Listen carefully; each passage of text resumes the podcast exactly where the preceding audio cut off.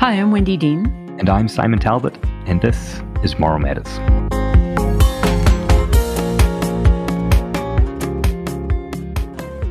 Today we're going to be talking to Andrea Levine. She's a critical care doctor in Baltimore, Maryland, and she's in charge of a training program for critical care fellows. Today, she's speaking about her experience with COVID um, as COVID hit Baltimore pretty hard. And uh, it's worth noting that this was recorded way back in December, the week before the first vaccine doses were given to those in the United States. Yeah, so it was a different time, um, but uh, a lot of it hasn't changed. So let's give a listen.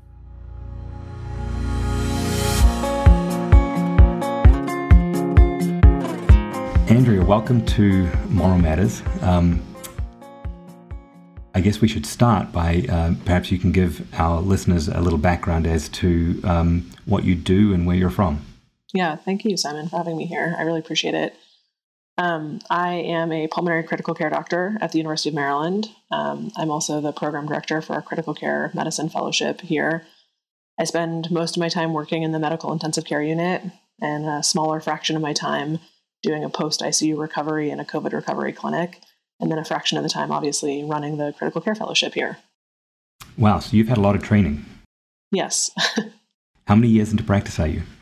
Uh, I finished my fellowship training about two and a half years ago. And then uh, I'm imagining things have been pretty busy as um, COVID arrived not too soon after that. Yeah, I um, did sort of an in between year as a super fellow faculty member and then COVID arrived six months into my first year as a true faculty member. It was definitely not the way I anticipated starting my career as a pulmonary critical care physician. Of course. Tell us a little bit about um, how COVID 19 came and affected your work. Um, I distinctly remember the end of February, kind of hearing about COVID 19 through Asia. Um, and um, sort of wondering when this was going to come to the United States. Uh, I actually had some travel planned, a work conference planned at the beginning of March. And I remember standing in my kitchen with my wife, wondering if we should start to cancel our plans because a couple of cases were popping up here and there. And the day before the flight, we canceled the trip out of a abundance of precaution. Um, and then quickly, I sort of transitioned into this place of, uh, you know, send me to the front lines, put me in, I want to be there. And as I watched the numbers go up and up in places like Seattle and in New York, I really had this itch to get to the front lines. I actually begged my boss to let me take a leave of absence from work to go up to New York for a couple of weeks. And he kind of had to say, just hold on, you're going to be needed here. Trust me, just hold on. Um, and as the weeks went on, I slowly watched the cases go up and up and up here in Baltimore. Um, and I spent a couple of weeks working in our COVID 19 unit, and that was uh, an unforgettable experience, I will say. You know, we were very early on in the pandemic. We didn't have a lot of the therapies we have now. When I look back at how we cared for those patients and some of the interventions we used, sort of comical that we were using hydroxychloroquine and zinc and those things. Um, but it definitely kept me busy uh, and it was challenging for sure.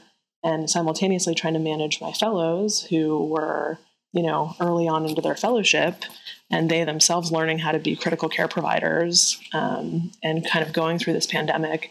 And I think very much also having that put me in coach mentality, but having to balance um, satiating their desire to be at the front lines, care for critically ill patients, but also making sure that they were kept safe. Mm-hmm.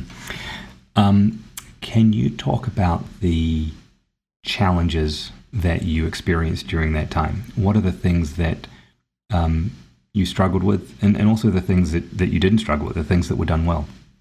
I think, um, you know, there was a, a long period of time where I felt like we had no idea how to manage these patients.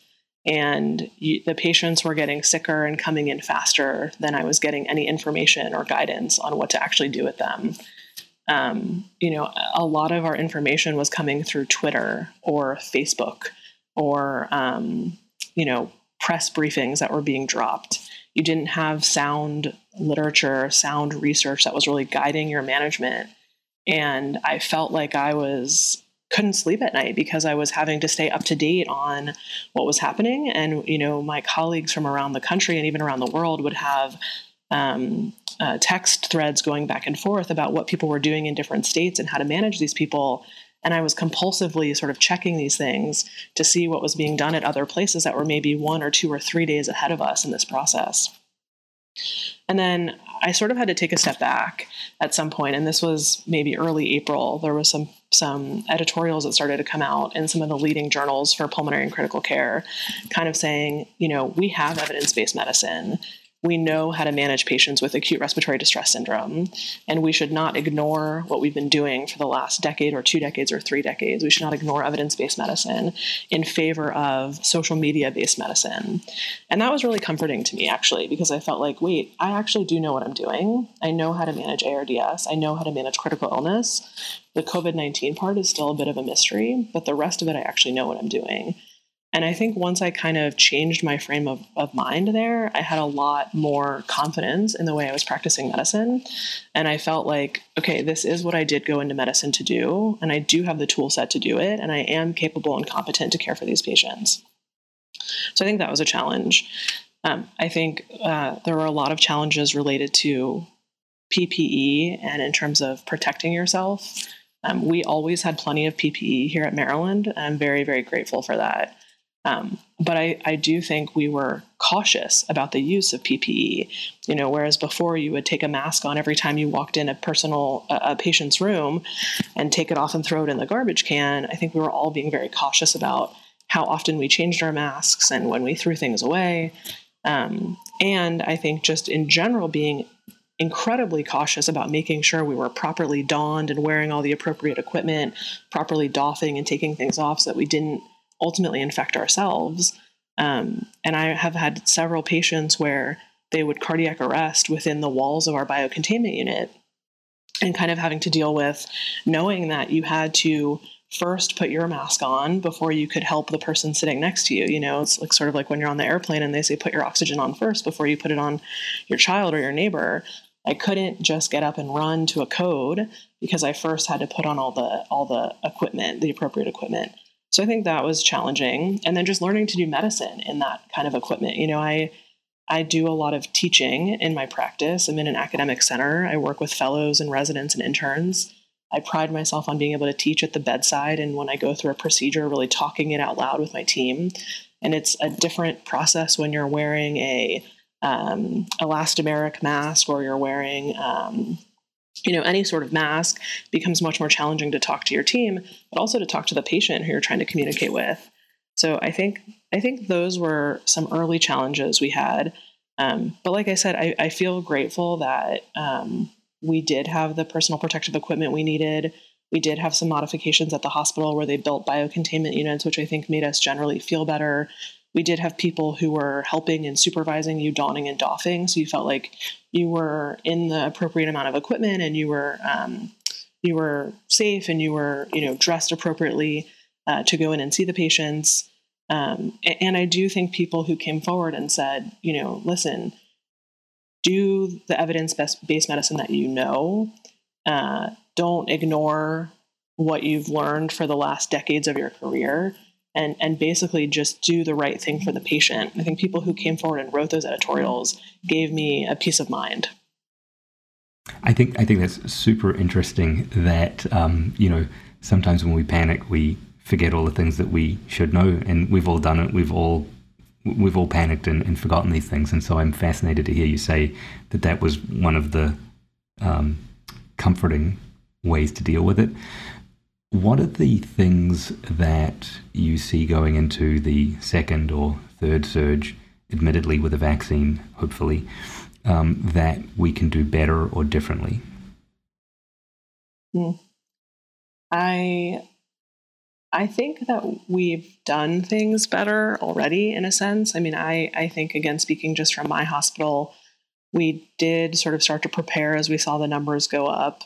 We have you know, um, constructed biocontainment units. We actually have a, a, a, modular intensive care unit that's just outside of my window here uh, in the parking lot of our office. So we sort of built additional beds, uh, additional space for these patients, um, and additional areas to, to take care of them and accommodate them.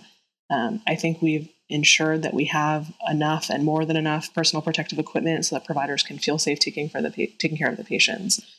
Um, I think we have more therapies available now for the patients and better clinical trials to study these therapies and um, papers that have been published in actual journals, not just on Twitter or as pre preprints. Pre-published, they've been, yeah. yeah. they've been peer reviewed and actually published. Um, and so I think those things are helpful. I don't think the vaccine is going to dramatically change things right now. You know, as we kind of were talking about before we started, um, how much protection it confers is still not 100% clear. I mean, we think it's 90%, 95% effective, which is great. Uh, but how long your immunity lasts, we don't know. Um, and so I think in terms of needing to protect yourselves and wear the personal protective equipment and just be cautious about the patients that you're caring for and how you're doing it, I think that will have to remain. Um, and just making sure that we continue to kind of protect our trainees and our healthcare providers and all the people who are in the hospital will still have to be a top priority. And it's going to take months to get enough people vaccinated uh, for the vaccine to really be this holy grail of saving us from COVID 19. Thank you. Well, we're on a podcast called Moral Matters, mm-hmm. and um, you were aware of the concept of moral injury prior to the pandemic, and Wendy yeah. and I spoke to you about it uh, prior to all of this.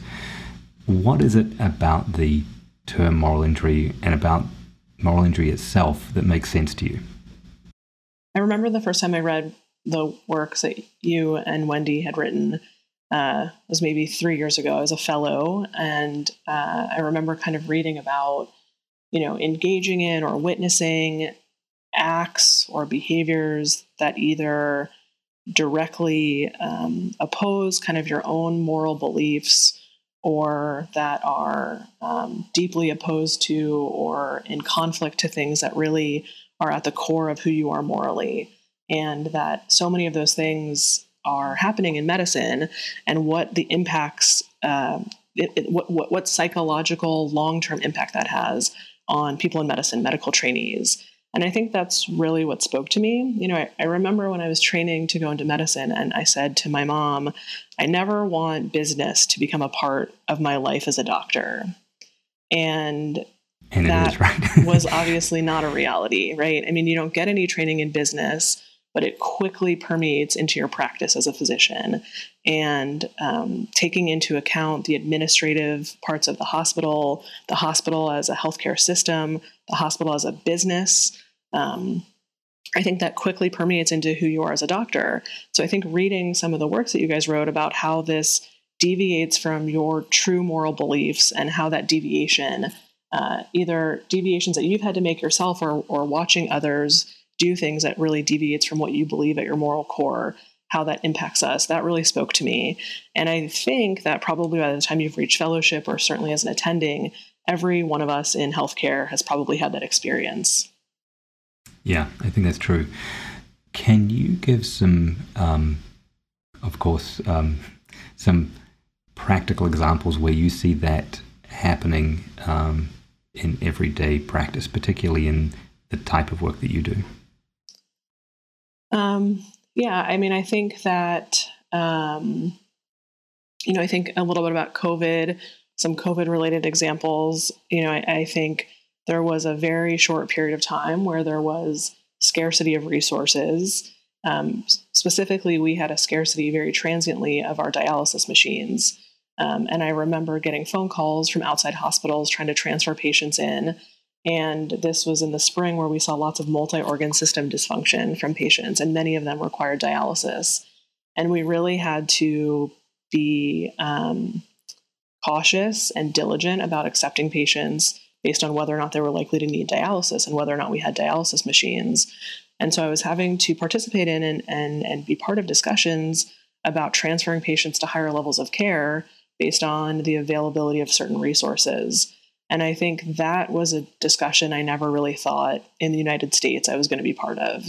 Um, because I knew the patients needed a higher level of care. I knew that they needed to be an academic center. I knew that they'd benefit from being in a tertiary or quaternary center, but we simply didn't have the resources necessarily to treat them. And I think that, and that sort of went against morally and ethically what I felt was needed for the patient, right? I knew they needed the care, but we certainly, we simply didn't have the resources to treat them. And I think, and that's at a hospital that has incredible resources. Yeah, yeah, and I think that we continue to have to make those decisions all over the country and, and really all over the world. In that, um, you know, we have simply a limitation of hospital beds. We have a limitation of intensive care unit beds. You know, you hear about hospitals uh, being 100% occupied in their intensive care unit at this point. You hear about states whose ICUs are 100% occupied at this point and having to make decisions about patients who are really sick and would otherwise absolutely qualify for and benefit from and be accepted into an intensive care unit and having to say, we simply cannot treat you, we cannot accommodate you here. Um, those kinds of allocation of resources discussions, those are things that happen all the time in developing countries, but are very un- unusual to have I think, in a in a developed country in an academic medical center, and it it it really rattles you a little bit, right? Because you're you're a doctor, and all you want to do is provide the best care to patients, but you're limited in the care you can provide because the resources at this point are scarce.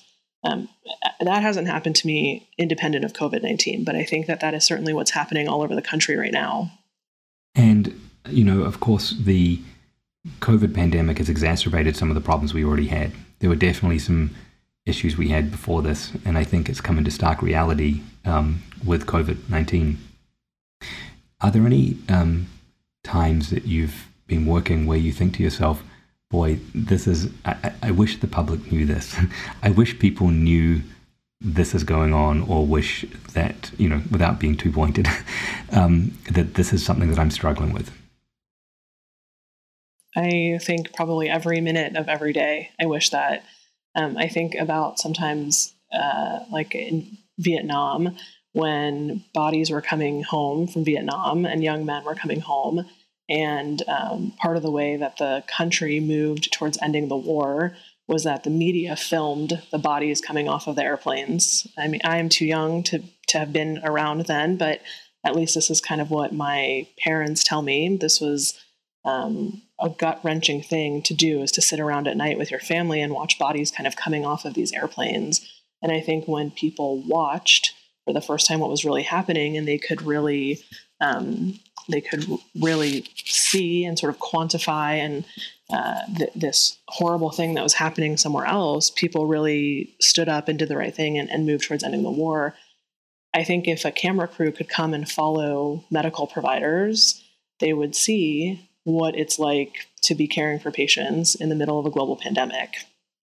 And I think that would be at all levels of the care that we're providing. One of the things that I really have a hard time with is that healthcare workers are being asked to do multiple jobs in this. One is to take care of patients, and the other is to bear the burden of bearing witness. And that is you know, because families aren't able to come in to the hospital and be present, we are asked to stand in for pa- for families and and to bear witness uh, to this tragedy without being able to share it widely. Yeah, I think that's um, I think that's absolutely true. You know, we are wearing multiple hats during the time that you're working uh, that hat is obviously care provider, intensive care unit, you know, physician, but also as as you said, Wendy. I mean, I can't tell you how many patients I've had, unfortunately, that have died with no family member anywhere nearby. The closest we can do is put their family members on Zoom to watch from afar as their loved one dies in the hospital. Um, but I've also seen babies that are born without their fathers present or grandparents present or anyone else that's really present, and then babies taken from their mothers who are sick in the intensive care unit and spending the first couple of weeks of their lives in NICUs without any contact with their parent. And then coming home after weeks to a parent who never even saw them born or a grandparent. And so the doctor having to stand in in many ways as, uh, you know, physician, but also family member, um, support system, and not just the doctors. Actually, a lot of it falls upon the nurses who are at the bedside, probably more so on them. For us, we've been really fortunate that our case managers and our social workers and our palliative care team are also willing to contribute to um, wearing that hat. But so I think that is really challenging. And then just kind of bearing witness to the patients who are dying, getting sick, in general, being away from their family members, even if you're not having to stand in as their support, just kind of watching how many patients are getting sick and dying. Um, a year ago, this time, we would not have seen nearly as many patients suffering from and dying from acute respiratory distress syndrome. Um, so it's just this massive bolus of patients that are sick and dying. And then I think then you still have to go home and leave your shift and be a member of society and kind of struggle with what everyone else in the world is struggling with, right? Which is I can't go out, I can't see any of my friends and family, I haven't hugged my parents in nine months, I haven't traveled anywhere, I have no sense of normalcy. Uh, and so then you kind of have to uh, deal with those same feelings that the rest of the world is struggling with. Before COVID, there were things that were troubling for people as well. Um, and going forward, I'm sure there are going to be things when hopefully all this is over that we're still all struggling with. Um, can you tell us and our listeners a little bit about what you would see about the perfect healthcare environment? What should it look like? Um, I think the easiest answer to that is that everyone should have access to healthcare, which seems pretty simple, but is not even close to where we are today for all sorts of different reasons. I think people should have confidence in their healthcare providers, which is also not even close to where we are today. And, and that has to come through building trust uh, from the healthcare system, building trust, and the patients kind of believing that we truly are there to treat them and, and looking out for their best interest, uh, which I think is true, but, but there's a lot of distrust, I think, uh, in the healthcare system. So my hope is overall people have access to healthcare and that they're comfortable enough to to access it because they they feel confident in their providers.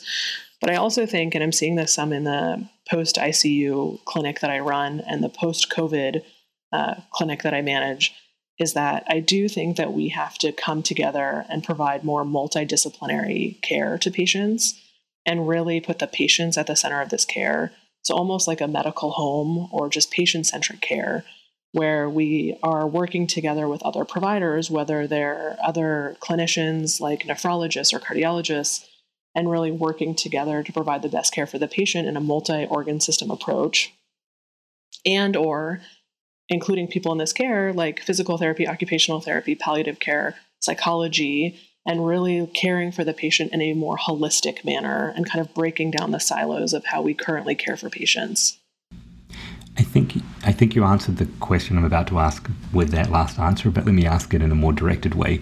You mentioned that we need to get patients back to trusting their doctors and trusting their clinicians and recognizing that they have their best interest at heart all the time. How do we go about doing that better? How do we go about regaining and rebuilding that trust? I think you start by doing the right things for the patients uh, 100% of the time. I think you acknowledge when you don't know the answer to the patient. I don't think that that is a um, a flaw necessarily. I think it's just being honest and having an honest dialogue with the patient. I also think it's okay to acknowledge to the patient that there's distrust in the healthcare system and that this distrust is founded in a, a historical uh, issues that come to uh, the way the healthcare system often treats people who are underserved, come from disenfranchised backgrounds. I think it's okay to acknowledge that to patients. And then I think it's okay just to say our intention is to the, do the best thing we can for you, provide you the best quality of care, and that we want to work together to do that. And um, and I think that's kind of a start. Um, is having that honest conversation, then I think kind of providing this this multidisciplinary care where you're you're treating the patient as a person. This next question may be a little bit unfair, but I'm going to ask it anyway. How do we reconcile the business aspects of healthcare with the purely medical aspects of healthcare? I don't know if I know the answer to that, Simon. Um, I guess I try still not to let business permeate too much into the way I care for patients. You know, I um, I think I'm reasonable about the testing that I order, the labs that I order, the workup that I order. Um, but I'm not thinking about it so much in terms of the cost, and I'm certainly not thinking about it in terms of the cost to the healthcare system. I think about it in terms of the cost to the patient. If the patient's about to have to incur a, a large fee, I try to be the most reasonable, thoughtful, um, pragmatic about the testing and stuff that I do because I want the patients not to be bankrupt by their health care.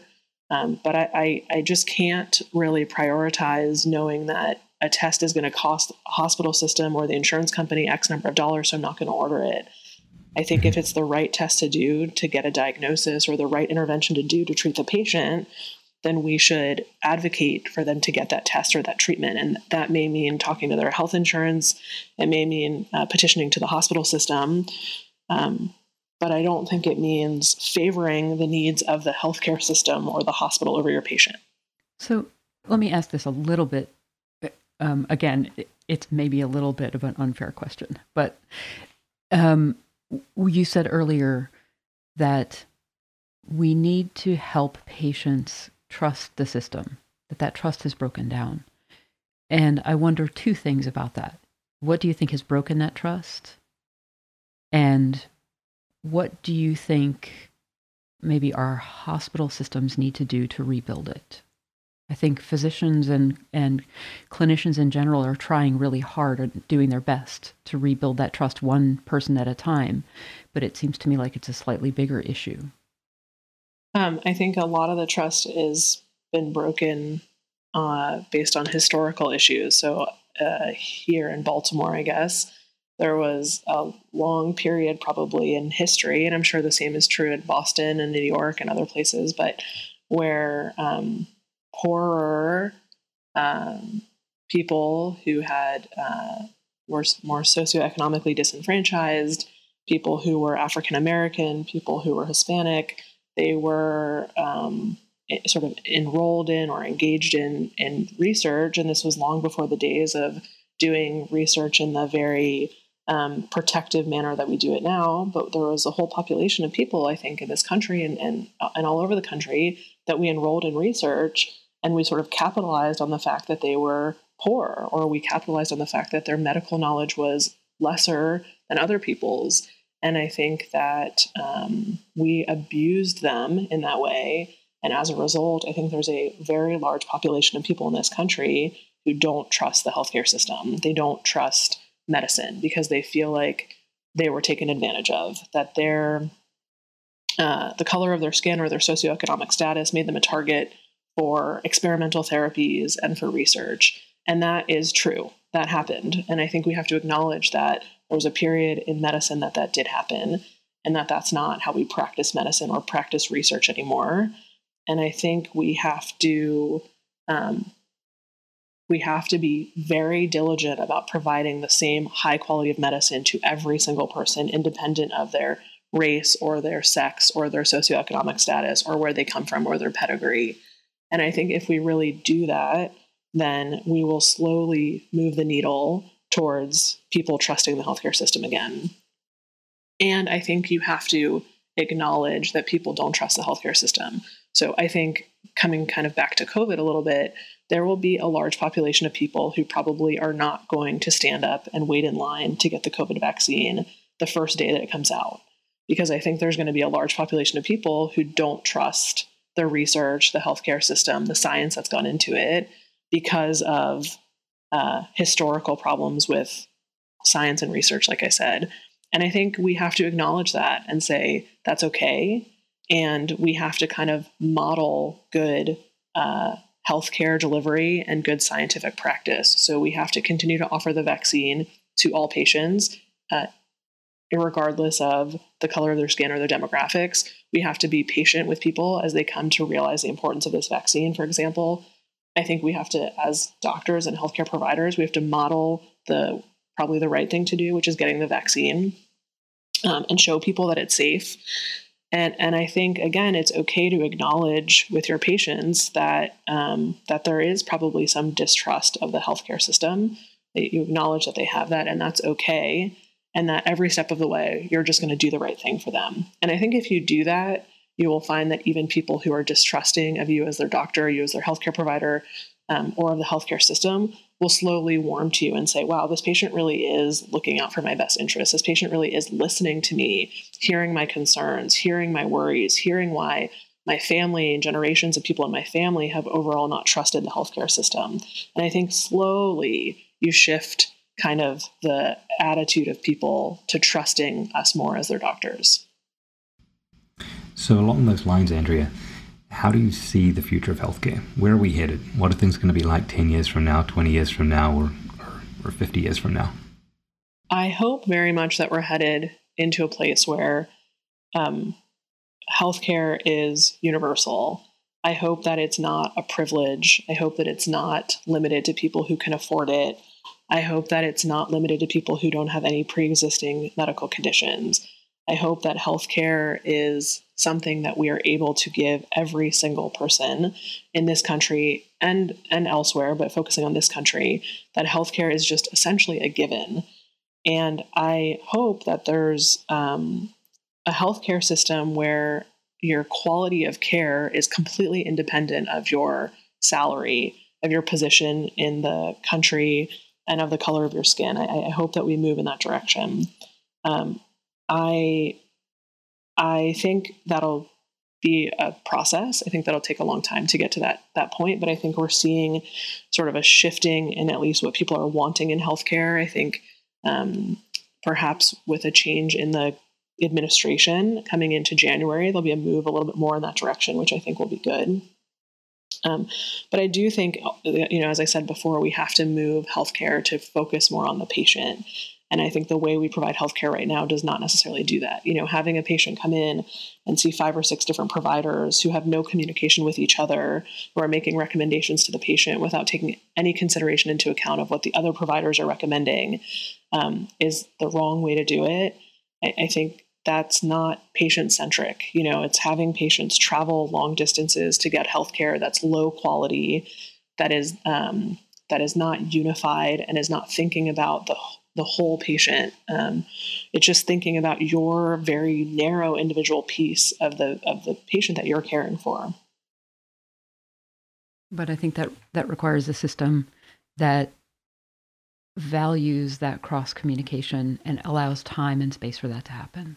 Yeah, and also a system that technologically is set up to do that, right? We're still suffering with a healthcare system where I cannot necessarily see the notes that you've written about a patient you've seen uh, in a different hospital. You know, I'm having to spend a lot of time going into and digging through different parts of the healthcare record to try to figure out, well, what did this other provider at some other Baltimore hospital say? Or what did this provider in New York say before the patient moved here to Baltimore? And that takes a lot of time and that time is coming away from providing the actual hands-on talking to the patient touching the patient patient care so right now the infrastructure is not set up necessarily to do that and that will have to change you know whether it's some sort of universal medical record.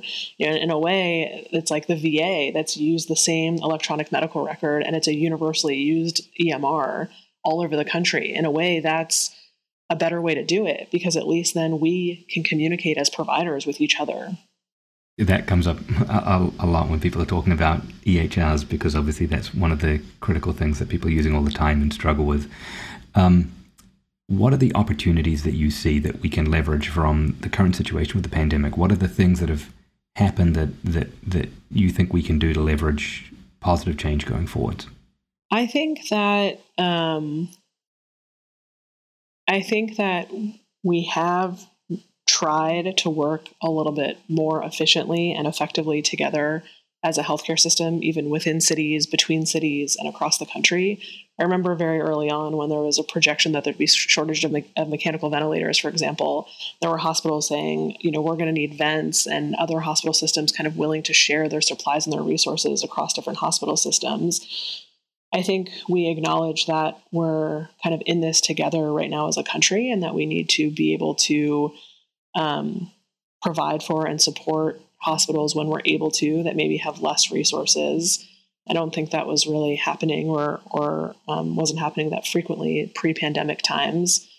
Um, I think probably now, for the first time, this concept of moral injury is sort of becoming, um, you know, commonly discussed. Like when we first talked two years ago, this was a term that required a lot of explanation. And I think now it's becoming more obvious the parallels between healthcare workers and military personnel. you know, I think this idea of being on the front lines is now very obvious even to um, non healthcare providers. You know, that our families and our friends, I think, can see us as, as frontline workers very much in the same way you would see your, your neighbor who is deployed to be on the front line in the military service. And so I think the pandemic has shed a lot of light onto this idea of moral injury, which existed before COVID 19 and will continue to exist after COVID 19, but hopefully is also opening people's eyes to the idea that meditative breathing and yoga is not a sufficient strategy to manage moral injury, and that we really have to be looking out for our trainees and our healthcare providers because if they weren't having moral injury before COVID 19, they absolutely will be in the setting of and post COVID 19. Thank you very much, Andrea. This is um, this is really uh, amazing to have the opportunity to speak to you, even if we can't do it in person. And um, you know, these kind of insights I think are very helpful for people to understand, especially people that are, you know, stuck at home working in an office and, and aren't seeing what's going on out there right now. So, so thank you for those things. Yeah, thank you.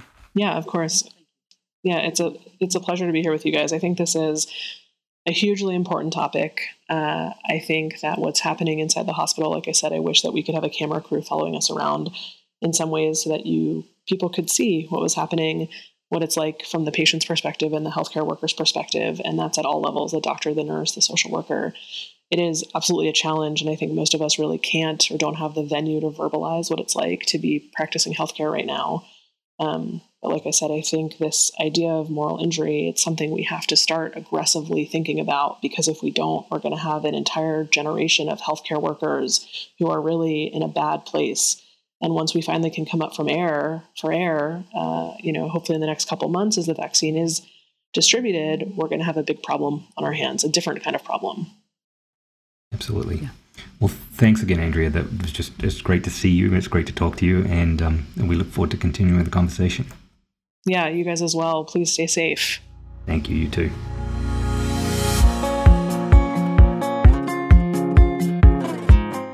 One of the things that I think is really interesting about this conversation with Andrea is how much she really loves what she does. And when she began speaking, she told us about how she considered going to New York to take care of patients with COVID. And I think that's just a testament to how much she is committed to doing this work. And so, all the more reason, I think, why uh, the moral issues behind it hit pretty hard.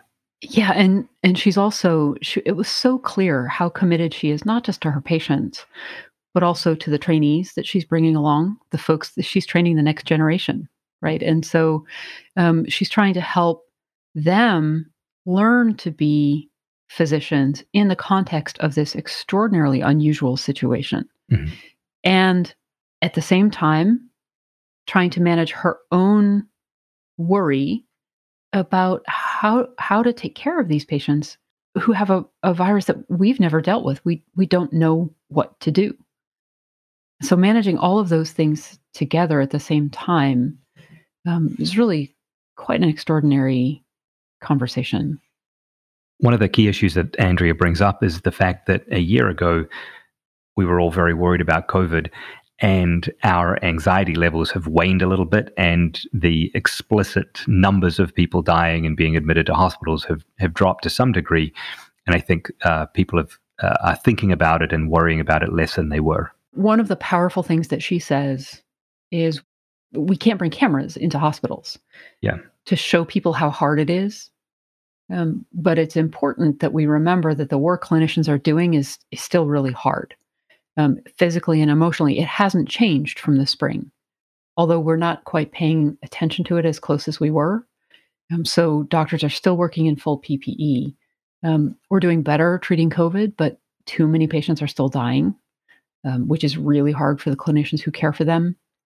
And it's been a very long surge that they can't ro- rotate out of. Like these clinicians are in it until COVID is over. Right, and that may be a very long time. There's no no telling when the next surge will happen, or frankly, when the next pandemic may happen. Yeah, absolutely. And and I think it for me it brings up what Hallie Brooks talked about, which is we can't change any of these circumstances, but what we can do is say thank you. that goes a very long way. Absolutely. I think, uh, in addition to that, there's the fact that while we can't change the circumstances, we can change the way that our health system is dealing with those circumstances. And that comes all the way back to the moral injury we speak about all the time. Yeah, absolutely.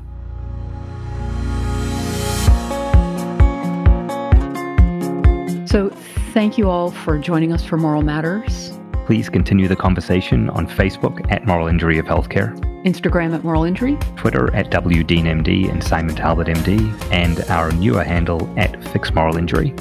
And we're so happy that you're all listening, rating, reviewing, and we're getting a ton of feedback, which we really appreciate. So if you're listening to the podcast, please subscribe to the upcoming episodes, rate us online, review us, talk to your friends about us. We would love to have you join us. Until then, be well. Thank you.